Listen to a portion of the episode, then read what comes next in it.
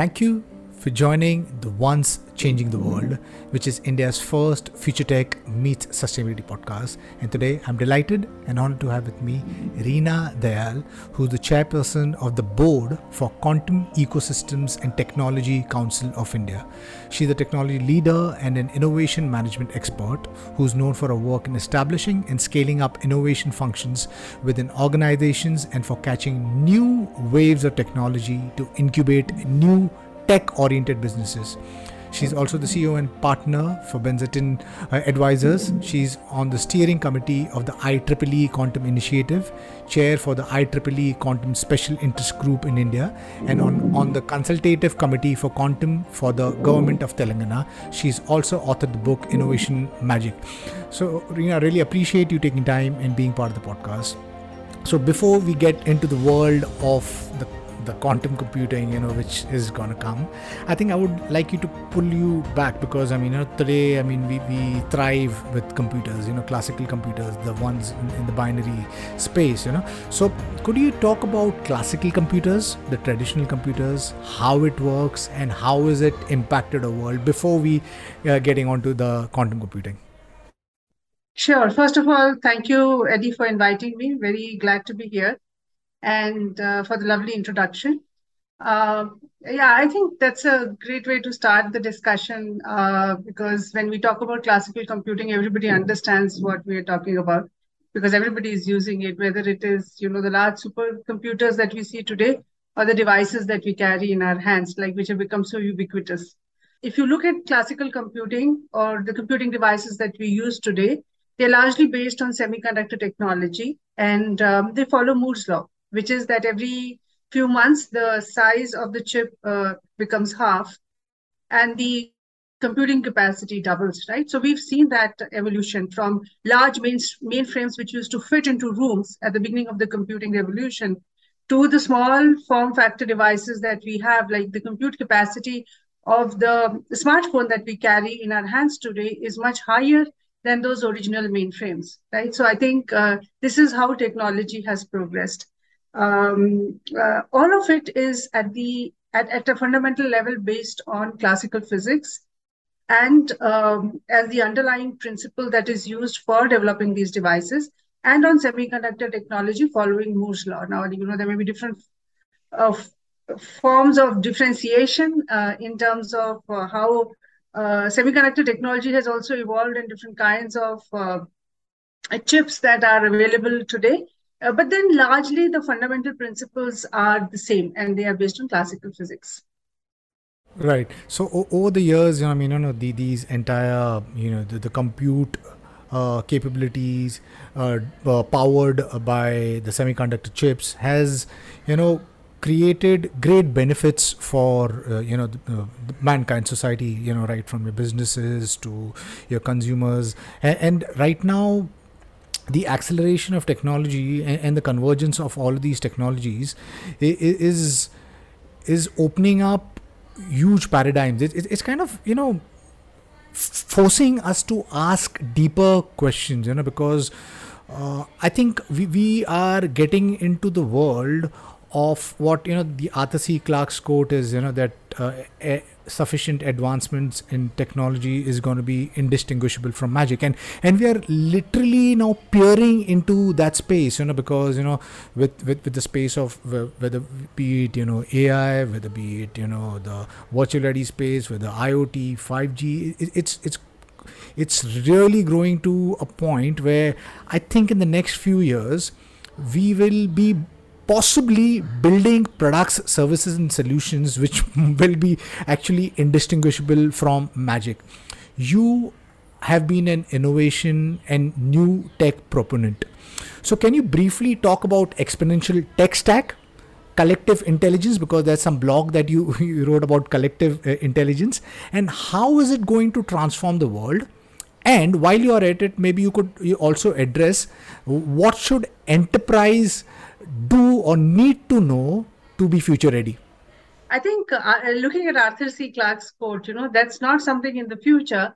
We have seen that happen even today. If you ask somebody from, let's say, the 1900s or even the 1920s, uh, theoretically to visit the world that is there today, and the technology that we use today, they will find it magical and impossible to believe, right? Because uh, you will, you know, the way we are able to do video calls, right? This was science fiction, you know, few decades ago.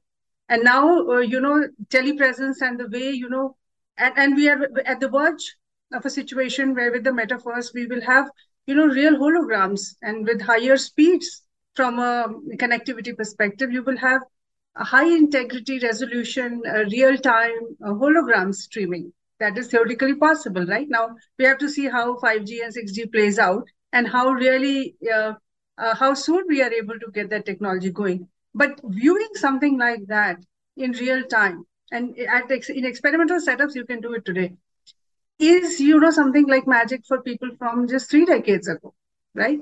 So I think it's happening all the time the remarkable thing is that the capacity of the human mind to adapt i think the the brain that we carry is such a remarkable machine in itself that the capacity for human beings to adapt and accept all these remarkable changes is so high that it becomes a part of life after a while and and because we gradually adapt into it it doesn't seem like magic but get somebody from the previous generation and, and today we are living in a world of magic now as we move forward right? I think uh, all of these technologies, as you rightly said, are converging. They're converging in the sense that uh, they are very codependent on each other. Now, for example, when we talk about the metaverse, uh, that's a that's an area I understand that you're also interested in. If you just look at the metaverse and uh, look look at what it represents, uh, look at the virtual world scenarios that we see, right, and and the gaming uh, uh, the, the, gaming products that we have with the high kind of high resolution that is available. Uh, there was a time of uh, a couple of decades ago where talk, thinking about having these high resolution video games being played online was not possible because bandwidths were not available. So every time you have progress in the communication infrastructure, uh, you are you're enabling some of the other technologies to be presented in certain formats. So live and real time interaction becomes possible uh, and, and this is particularly important to note because many of the other technologies that are associated with the real world scenarios from a virtual reality or a mixed reality perspective have been there for a little longer. And, and it's the communication infrastructure that enables uh, the availability of them in a certain format. Now, here we are talking about uh, processing power. We're talking about uh, uh display um, display fidelity we're talking about uh, communication for life, communication speed, and we're also talking about the entire stack being built in such a manner that is optimized for a certain scenario, let's say for gaming, online gaming.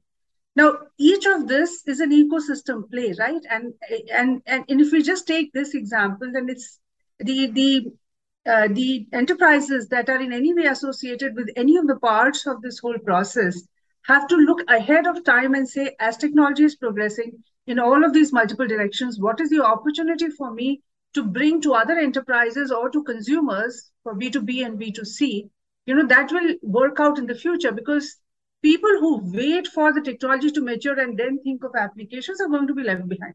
So that's that's the reason why enterprises need to be um, really thinking about this uh, uh, way ahead of time and I gave one example, but you could just look at any area. And today you're also seeing a convergence of biotechnology with, uh, you know, the people who are biotech experts uh, in on the hardware side, because biotechnology used to be biology and hardware combination more than anything else. But now the AI scientists, the machine learning experts, all of them are getting together to create new solutions which are useful for human beings, right? And for better diagnosis, for better uh, drug discovery, and so on. So again, we are seeing completely different fields coming together. So I think the opportunity uh, for leveraging uh, uh from collective intelligence is much higher as we go forward. Because if we want to create that person who will be an expert in all of this, it's kind of impossible given the human lifespan that we have, right? People live to a certain space certain age and then you know we sort of you know they they get expertise in certain areas so being able to work with others uh, being able to understand uh, a little bit of everything uh, uh but having your own deep expertise is the uh, is the mantra for success right now i believe. So because everything requires this multidisciplinary collaboration Right, uh, Reena. Thank you for you know addressing all of those areas which I kind of threw at you so beautifully. Yes, I think you know we live in a world where I think enterprise needs to you know uh, have a little foresight and look ahead into the future and not be caught like how the entire world was caught with COVID. You know, and, and yes, I think you know if if we uh, and I, I do stress here that I think the enterprise needs to now create possibly an action team which has the capability to peer into the future because things are growing so fast. You know all of these technologies which you rightfully pointed out it's converging you know. Earlier like you said it was biotech but now it's linking with artificial intelligence because there's so much data which is being collected uh, today and data is the new oil. And if you kind of you know uh, uh you know dig into the data you could infer valuable insights which you could leverage for your business and create better products and services and be ahead of the curve. So yes businesses need to look into the future tech and the opportunity that it presents because you know the future is coming in very fast. And you mentioned the ones who don't catch the bus is, is going to be left behind because i think the world is getting extremely extremely competitive and it's scaling rapidly. Yes i would like to point out a little bit here that you know with these tech this thing. I hope that there's more conversations where uh, all the stakeholders are involved including the consumers and the public so that you know the tech that we build is human first because that's a conversation which i think uh, is needs to be addressed a lot now we are moving from a traditional computers to the quantum computers you know the traditional computers which were worked on binary codes you know it was in bits now we go into quantum bits qubits you know where we are going to be playing with nature itself you know atoms the, the, atoms the source code alive you know everything you me tree star sun moon the computer everything is built out of atoms. And here we are on the journey of creating a new uh, computing architecture. So you know for the, the for the people who don't know what quantum computer is could you kind of explain quantum computers and can, can you describe it in a layman's term so that everyone can understand? Sure. Before before I do that, I found something very interesting that you said, and maybe if you allow me, I'll comment on the aspect that you talked about the involvement of the end consumers in uh, ensuring that uh, technology is useful for humanity, right?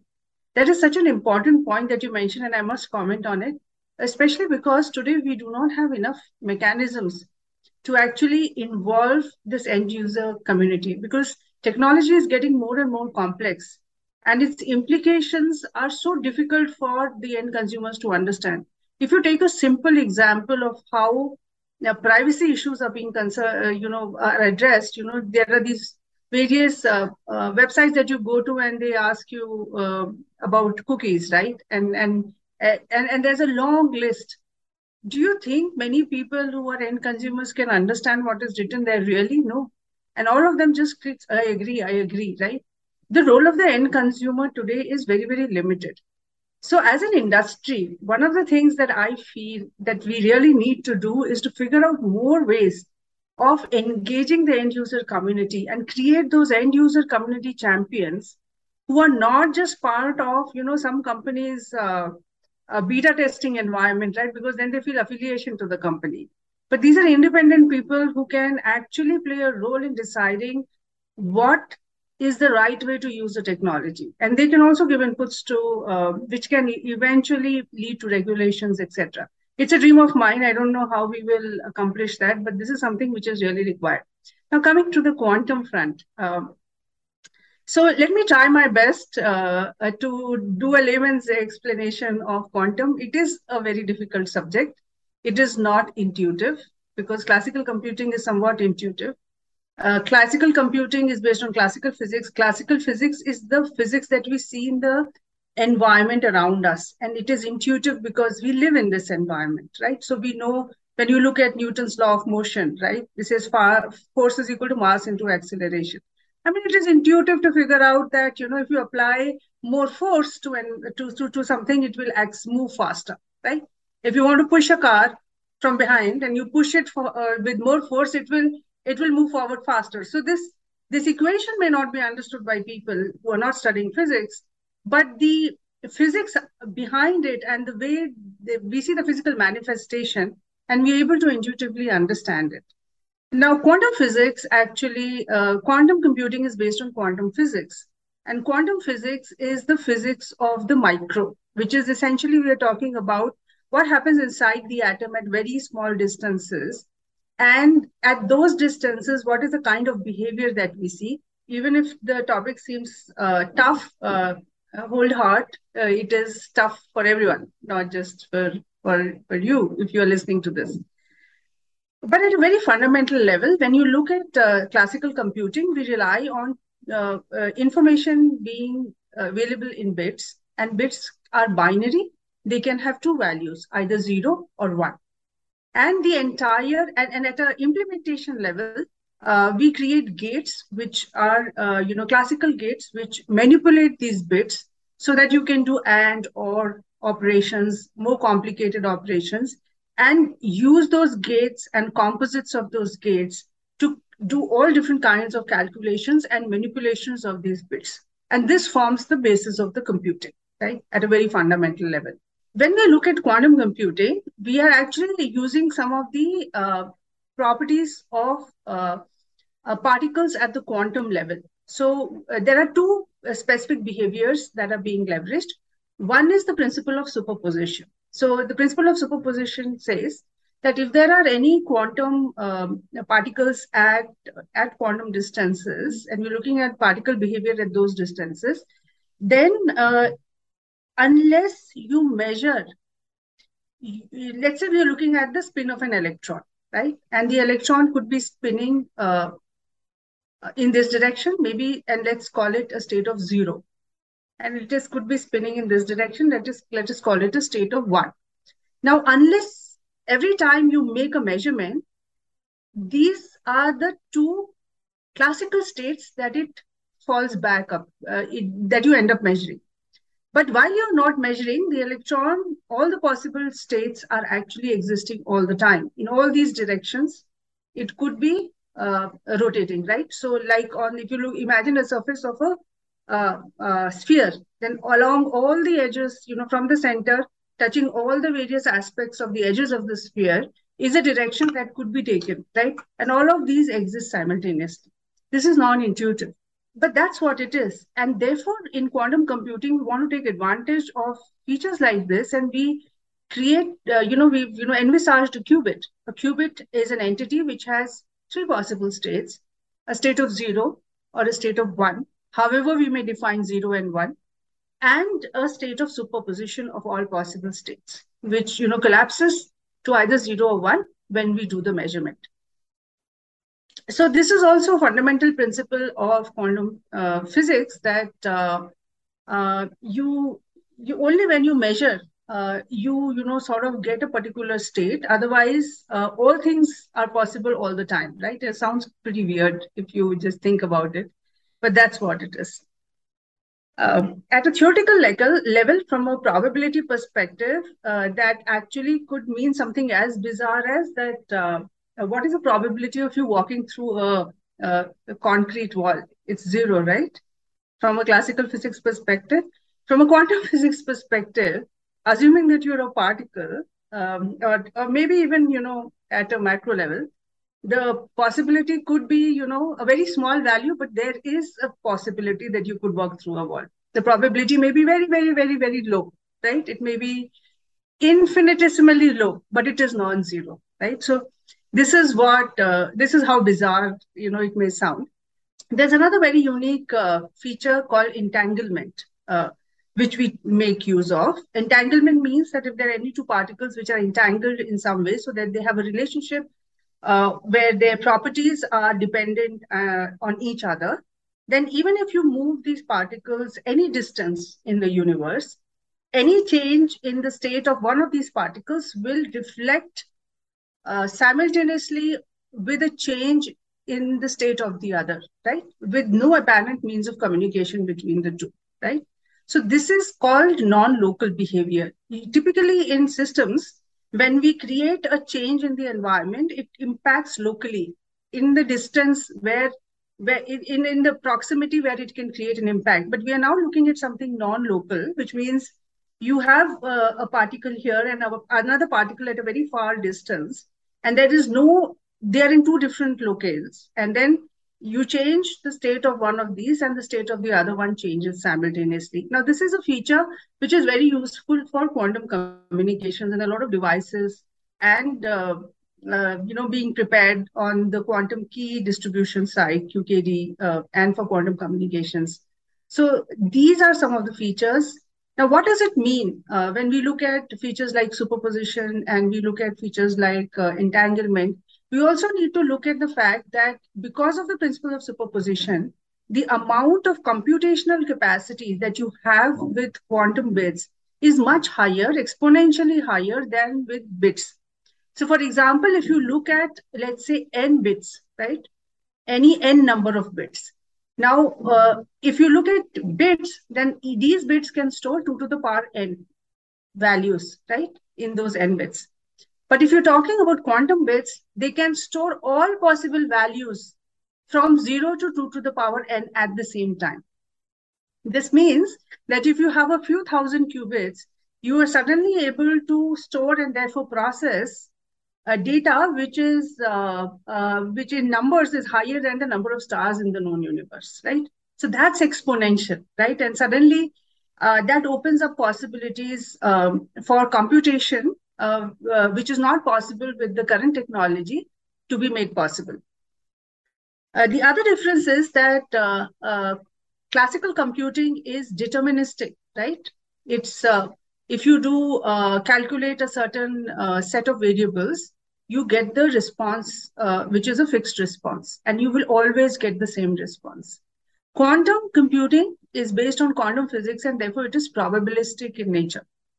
Uh, you know you you add more uh, uh, you know layers of uh, uh interpretation and uh, calculation to give it um, more uh, to get more concrete results. But fundamentally it is probabilistic in nature right? So while this may seem strange but it also you know if you look at quantum behavior there are certain algorithms in quantum which which allow us to solve problems which are called a special class of problems like the NP hard problems, for example, which are not solvable by uh, classical computers. Some of them become solvable by quantum computers.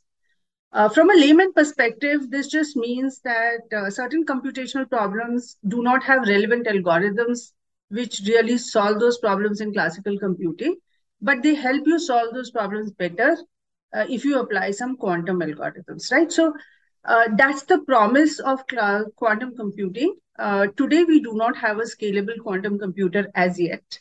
We've made rapid progress in the industry and academia. Uh, to reach a, reach a certain states, most of the quantum computers that exist today are noisy in nature. Uh, so uh, computational capacity that we have and the algorithms that we can use is uh, limited uh, but there is progress happening on a daily basis. So, uh, you know, once we have a scalable quantum computer, then we'll be able to probably solve all the difficult problems that are unsolvable today. Most of the difficult problems that are unsolvable today.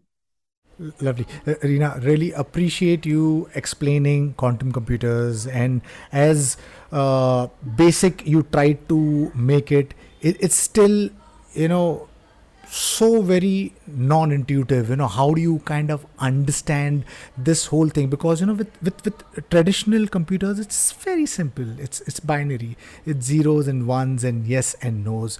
As soon as you enter the quantum world everything gets fizzy fuzzy because of the dual nature uh, of, of particle uh, the superposition which could be zeros it could be one it could be one and zero at the same time the the entanglement you know what what is here and what could be millions of light years away. If you kind of make a, a change over here that changes over there. So the, these things are so mind boggling but yet i think my listeners you know i need to uh, stress that this is the way nature functions. This is the way the world functions.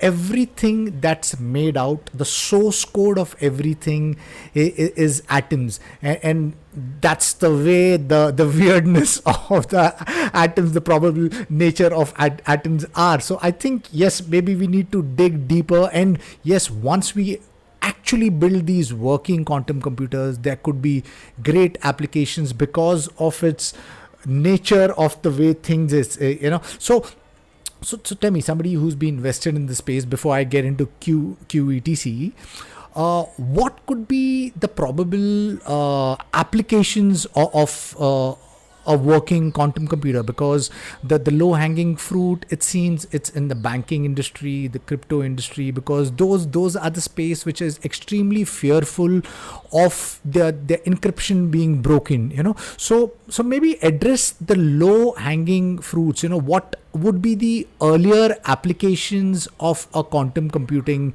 in uh, you know working quantum uh, computer yeah, so uh, that's a great question because uh, people struggle between two extremes. One is, hey, is this today's technology? Is it something that I need to only bother about 20 years in the future? And others, and, and on the other side, sometimes there's a hype which seems to say that you can solve all your problems today. So I think the reality is somewhere in between. Like I said, we are in the noisy, noisy intermediate scale quantum era, NISQ uh, computers, and essentially um, that doesn't, however, mean that you cannot use these computers today for anything, right? Uh, so there are uh, there are definitely applications. Uh, one of the strong areas for applications is quantum chemistry, uh, because uh, today, if you want to simulate a molecule, even a very simple molecule on a, a classical computer, we do not have enough um, uh, resources to do those kind of simulations, and especially if you want to simulate a chemical reaction. So it takes an enormous amount of uh, uh, computing power and space to actually do those calculations. And for even slightly complicated mo molecules, it's not possible. But some of these molecules can be modeled in quantum uh, chemistry using quantum computers on very small number of qubits. And therefore, the road opens up for us to do, uh, uh, you know, um, simulations for various kinds of uh, interactions uh, in uh, amongst molecules and see what what is the kind of results we can get. This is very useful in multiple areas. It could be useful for materials. It could be useful for drug discovery. Uh, you know drugs related uh, uh on the biosciences side uh, on on just the chemical industry you know trying out different chemical reactions and stuff like that so these can be early adopters. These are the companies that should be actually looking at real industrial uses for quantum computing in the near term, short term, and mid term, right? They don't even have to wait for the long term and they can start using. And definitely they need to start building the capability right now. Uh, from a technology perspective, they have the least barrier. So that's how we'll put it. Uh, the second area, which is uh, which is very interesting, is quantum sensors. Uh, because uh, uh, quantum sensing is just another way, you know, you know, if you're from the sensor domain, um, it allows using use of certain very specific quantum sensors allows your uh, sensing to be more accurate, more uh, uh, more focused. let's let's look at you know there is a some discovery of a gravity sensor by one of the companies in UK which allows you to actually uh, understand the scenario under the ground, one meter in depth, without any excavation, etc., uh, to see what is there, right? And and this is great for uh, infrastructure projects, for example, or you know for locating landmines or or various kinds of scenarios that might be there. Uh, similarly, I don't know for astronomy, use of sensors, uh, the um, at the heart of this uh, the Webb telescope uh, are, uh, you know, uh, quantum sensors, right? There are some quantum sensors there, right? Uh, so uh, sensors have the capacity to make everything better, you know, understanding the weather better and so on and so forth. So this is an, an area where quantum sensors are already being used. It's not day after tomorrow's technology, just today's technology. So the third is quantum communication uh, which is a lot of development work that is happening uh, worldwide. While this area will take a lot of time to really uh, become, uh, you know, if you think of the quantum internet, it will take a lot of time. Uh, but there's a lot of development happening in this space. Anybody who's in the communication space knows that you're always working on day after tomorrow's technology. So, you know, we have 5G, which is, you know, now imminent across the world, but people are already working on 6G technology. They've been working on it for a while. and 7G conversations are starting, right? So that's how the communication industry works. So even for them, quantum communication, a focus on that right now is the right thing to do. Now, uh, you talked about quantum security, and I want to treat that topic a little separately. Uh, let me talk about that. I think as we move forward with the compute capacity that quantum computing enables, we uh, we are aware now that RSA 2048, which was considered unbreakable and which forms the basis of encryption of almost all kinds of data uh, that we encrypt uh, in different applications. Uh, and we thought that it is unbreakable because at that point, whatever compute capacity was available, it was unbreakable. It would take a few uh, a few million years to break that encryption given our current compute capacities. But with a quantum computer, you can break that encryption uh, if at the moment we cross a certain number of qubits in capacity availability, we'll be able to break that uh, encryption uh, in a matter of few days or few hours. Now that is debatable, depends on the number of qubits. But uh, given the kind of sensitive data that is there, digitized today and is used around the world, including uh, data which is relevant for national security of nations and financial data, healthcare data, which is all related very closely to people, uh, utility data that, you know, the encryption that protects our utilities, which are online and so on. All of that is, uh, you know, uh, uh, sus suspect to breakdown. So um, the tech, tech industry and the um, tech institutes around the world have already been working on this problem statement for a while now. So the National Institute of Standard and Technology in the US had issued a certain number of, uh, you know, they had issued challenges to identify algorithms that will be quantum resistant so that, you know, people can start looking at those algorithms. They finished around four and they announced some suitable four rounds. They went through four rounds of reviews and, you know, when, when certain algorithms are introduced into, uh, into the community, uh, which is doing this work, then there are a lot of people who try to break those algorithms, right? And and prove that they will get broken by quantum. And many algorithms did get broken, right? Or were perceived to be bro- that it will be broken, you know, when uh, in the post-quantum era. So finally, certain candidates have emerged, which look like uh, the right candidates for encryption uh, and for uh, maybe digital signatures and so on. So those recommendations have come out in the um, uh, market, and now uh, entities around the world are now looking at those algorithms to create post-quantum cryptography uh, solutions, which will help address the requirement for uh, uh, what happens when you have uh, uh, when you are in the quantum era. So I think this is an important problem to consider.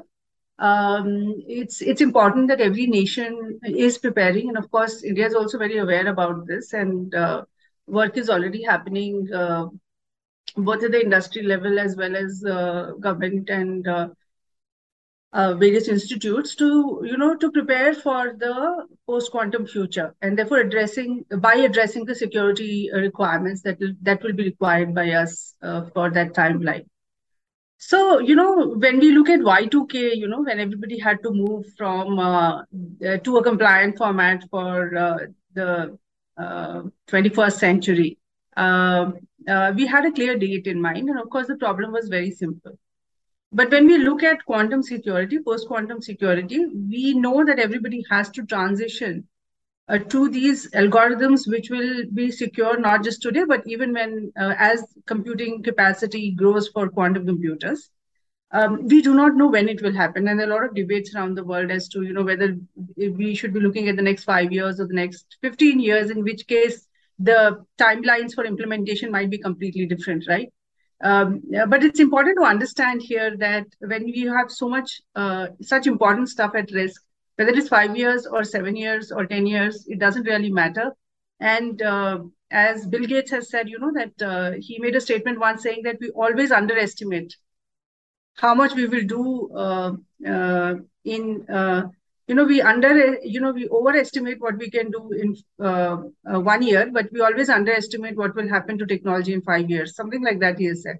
And it is extremely true. You know every time we project how a technology will evolve we um, completely get it off the mark right? And here the price that you have to pay for not being ready for quantum from a security perspective is just too high.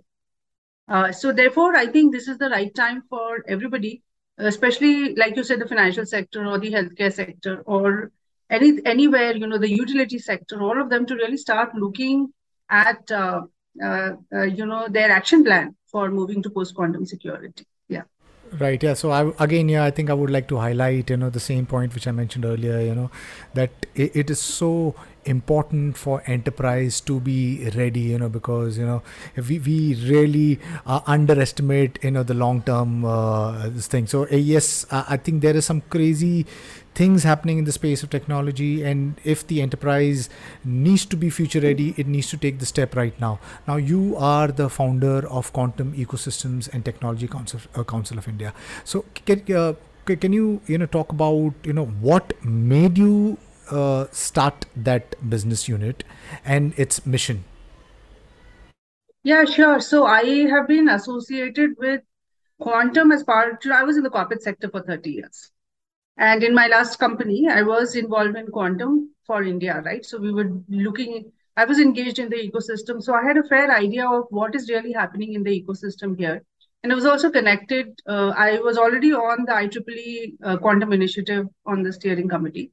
And uh, uh, when I looked at the scenario everywhere, and uh, I realized that there are multiple challenges in the ecosystem, and not just here in India, but elsewhere. But then I'm based out of India, right? So, and I'm thinking about my immediate ecosystem. And when I look at looked at that, uh, we I also realized that while the government will have its own focus to drive uh, policy and uh, and plans for quantum in India, uh, how do maybe there's a requirement for an entity which can uh, stir the ecosystem because the ecosystem at that point in time uh, i'm talking about more than a year ago i felt it was struggling with whether we should be looking at quantum or not and i'm pretty convinced i've been convinced for the last several years now that we should be very actively looking at this for you know it's it's it's the next generation technology uh, that that we will be using uh, and it is transformative in nature, it will completely change the fate of nations. It will change the fate of business uh, in terms of how uh, businesses adopt this technology as we move forward. It may not happen immediately, it will happen gradually, but there is a need to uh, do early investment.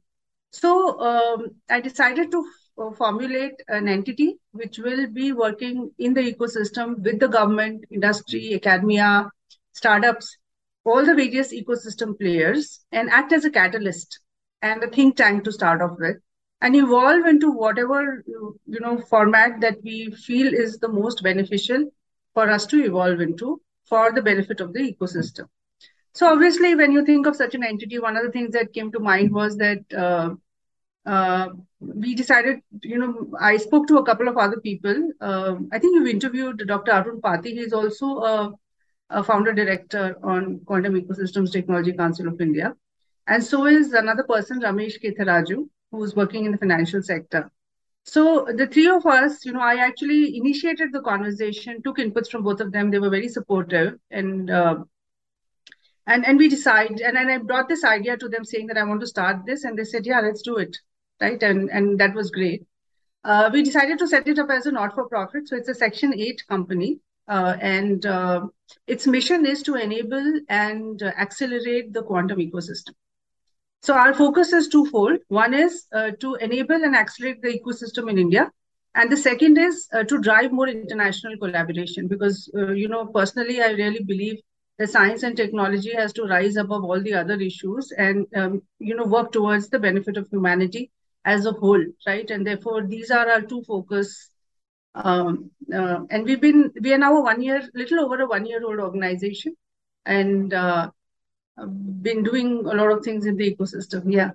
Right. So first of all, uh, Reena, congratulations, and uh, uh. It's a complete privilege to have you on the con- uh, the podcast and to be talking to you and to know that you have been uh, at the forefront of driving this conversation. And I think there is there is a more need for women scientists, researchers, entrepreneurs to get in the field because uh, I, I think uh, you know so far I think the rock stars were, of the world were the musicians and, and, the actors, but that that is, is you know it, it's shifting i think the rock, rock stars are becoming the, these entrepreneurs and researchers and scientists who are vested in, in, in, the tech space and you know you, you it's plain to see you know with the likes of elon musk and mark zuckerberg you know hogging all the limelight and and and i and i hope that you know the the indian women you know uh, you know you know step up you know such as yourself because you, you are being the guiding light you know of you know creating a conversation when it comes to a technology which you said so profoundly and is going to change the fate of the nation or fate of organizations who leverage it. And i think it needs to be drilled deep into uh, the heads of the the the people or, or, the leaders who are uh, fronting nations and organizations that this is the time to kind of take that step and, you know move into quantum computing or start understanding leveraging or creating a team that understands this so that you are prepared for the future and you are uh, your future ready. So kudos to you uh, and thank you uh, you know for taking time and being part of the podcast. Now india uh, so yes, I mean it, it's it's also playing a role in in the, the, the quantum technology space. You know, though China has been aggressively, I might say, looking at uh, you know all frontier tech uh, stack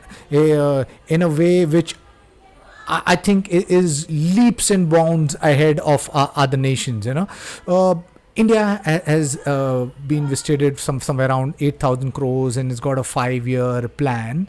What, what, what are your views on India's quantum ecosystem? And, and for someone who's at the forefront, what would you suggest or advise or nations or students or entrepreneurs, uh, entrepreneurial community to do to create a robust quantum system? So uh, you're right. I think uh, the amount of investment and the timing of the investment has been way ahead uh, by some of the nations like China and US, uh, uh, etc. And especially China. It is said, uh, you know, it, what is publicly known is that the investment is 10 billion USD. Just five by far the biggest investment by any country in the area of quantum. Um, India is so here's one thing, right? I mean, uh, what we are seeing right now is the second wave of quantum physics. So that while we are seeing progress in quantum as a computing, there is also progress happening on the physics side. Uh, and also, you know, from a quantum information side. But these, but the technology is uh, the the area is not completely new. If you look back, there were uh, colleges in India who were already, you know, uh, focusing on quantum information, right? And then there were already um, uh, places. So, uh, Hyderabad had a quantum information course for quite a while. IISc Bangalore has had a focus on quantum sensors for quite some time, right? Uh, I mean, it's not uh, yesterday's investment that that we're talking about. If you look at an institute like HRI, which is based out of Allahabad, uh, uh, string theory and uh, theoretical physics, quantum physics experts are all there. You've already spoken to Professor Arun Pati. He's pretty well known internationally on the quantum physics side, right? And he's a theoretical physicist in that space. And uh, uh, Dr. Ujjwal Sen, who's actually, you know, uh, was recognized worldwide for the contributions that he's done to string theory, right? So I think there are a lot of uh, uh, knowledge base and uh, foundations that existed in India for for for a fair amount of time, right? And in fact, we have one of the there is a professor um, Patel in uh, uh, IISc Bangalore who did his final thesis uh, or his PhD under Richard Feynman, right? So we have all kinds of uh, backgrounds and experience that already existed in India. Uh, the question was uh, uh, so, and, and this is true worldwide. I think what we're seeing right now is, like I said, the second phase or the second focus that is coming suddenly because we are at the end of Moore's law. Semiconductor technology cannot does not have the promise any longer to give you much more higher capacity beyond a limit. You can see the end, right? You keep shifting. You know, you said seven nanometer will work then 3 nanometer and 1 nanometer. But what beyond that? Now you're already at the quantum scale. So you are seeing the quantum effect. So now the technology has to be quantum focused. So now there is a much more concerted effort, and uh, governments around the world have been investing here. If we come back to India, we've also, you know, sort of woken up, and uh, uh, the uh, 8,000 crore uh, project that was announced that uh, that has not yet been launched. It is on the verge of getting launched. You know, and I know as much as you know right now, but I believe it's on the verge of getting launched. Uh, but there have been other efforts, you know, very publicly known efforts that the government has done. For example, there was a Quest program where they, you know, uh, funded uh, institutes around India for doing further research in quantum in different areas, right? And that funding was released uh, more than two years ago. So there's a lot of uh, progress that has happened in the interim period. There have been public announcements for the progress on quantum communication side, which were done by ISRO and the Raman Research Institute. So there was, you know, we all saw those reports and those work, uh, and um, the work that has been happening there is really high quality, uh, and that is based on the photonics experience and background that India has. India has traditionally been very strong in photonics. Uh, then, uh, you know, uh, there were, you know, the setup of uh, labs by the Indian Army, again, a very public announcement where QNU Labs is one of the startups that is involved in. The, the sector, the industry sector is now getting involved.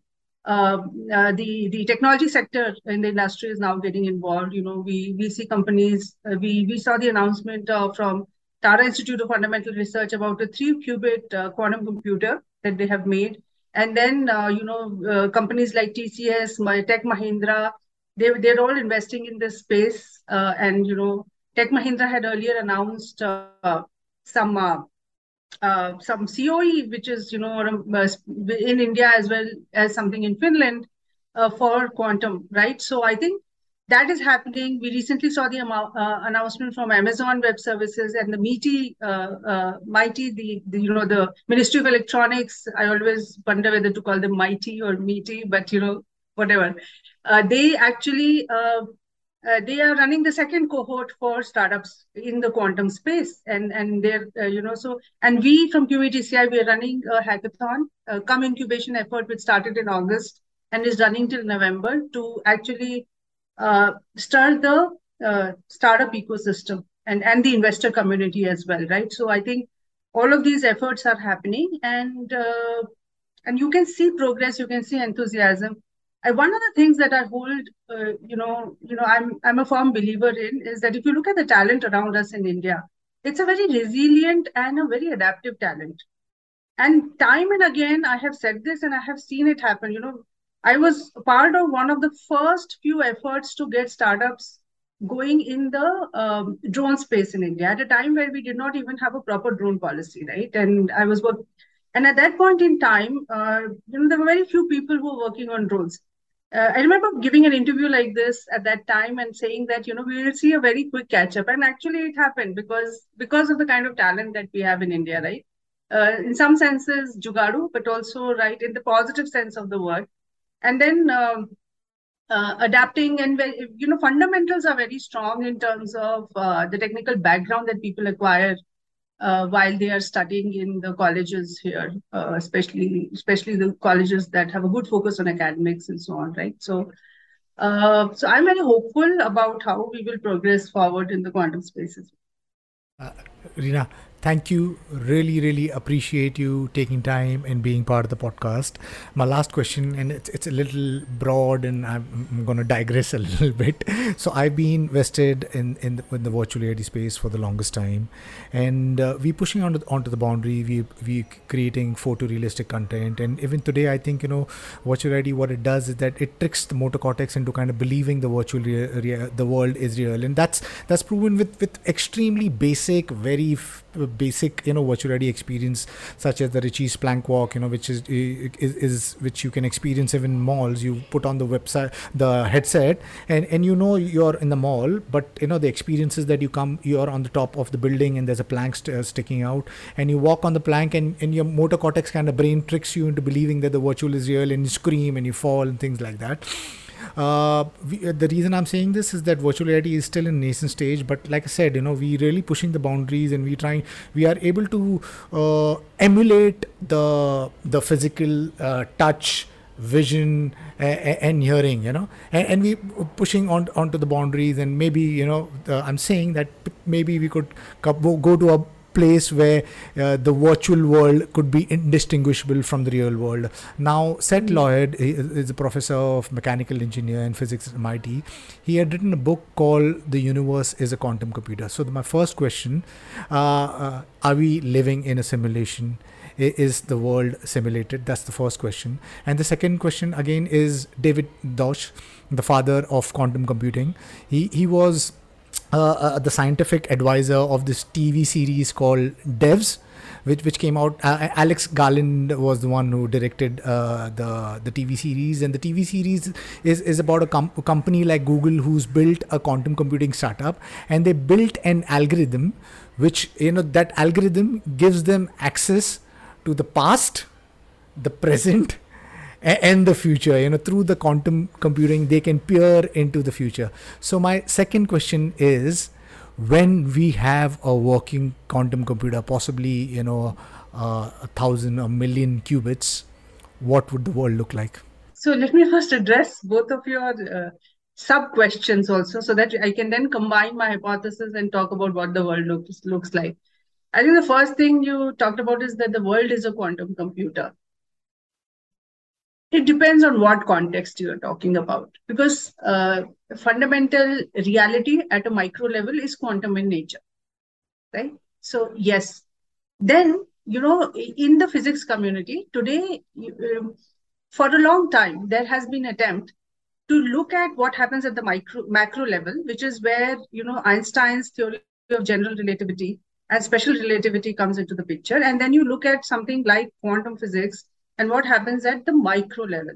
So there has been attempt in the physics community to reconcile those two and say that the laws of nature cannot be so separate for uh, for you know it's like a uh, it's like the human brain has somehow because of our capacity and limitations we have found these theories which do not reconcile so there so for a long time there was no reconciliation now the um, and and without going too much de- into detail, I think uh, what scientists are finding more and more is that the whole concept of unification may depend on uh, the fundamental uh, principles of gravity and how does gravity interact you know what is the role that gravity plays both at the macro level and the micro level. And maybe that can uh, you know help to unify einstein's theory of general relativity and uh, quantum uh, behavior at the micro level.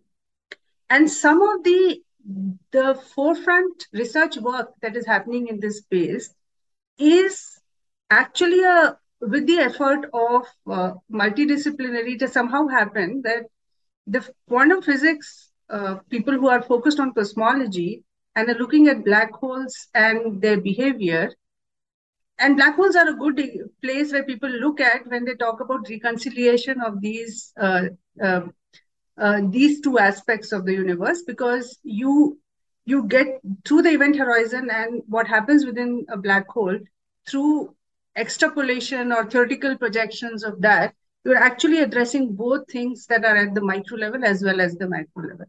So uh, today if you see some of the research that is happening on quantum gravity Actually, these there are also a lot of computer scientists who are involved in the conversation because there's something called the holographic principle that comes into the picture, right? And and you know sometimes people run away with that concept of the holographic principle and say, yeah, the world could be a hologram.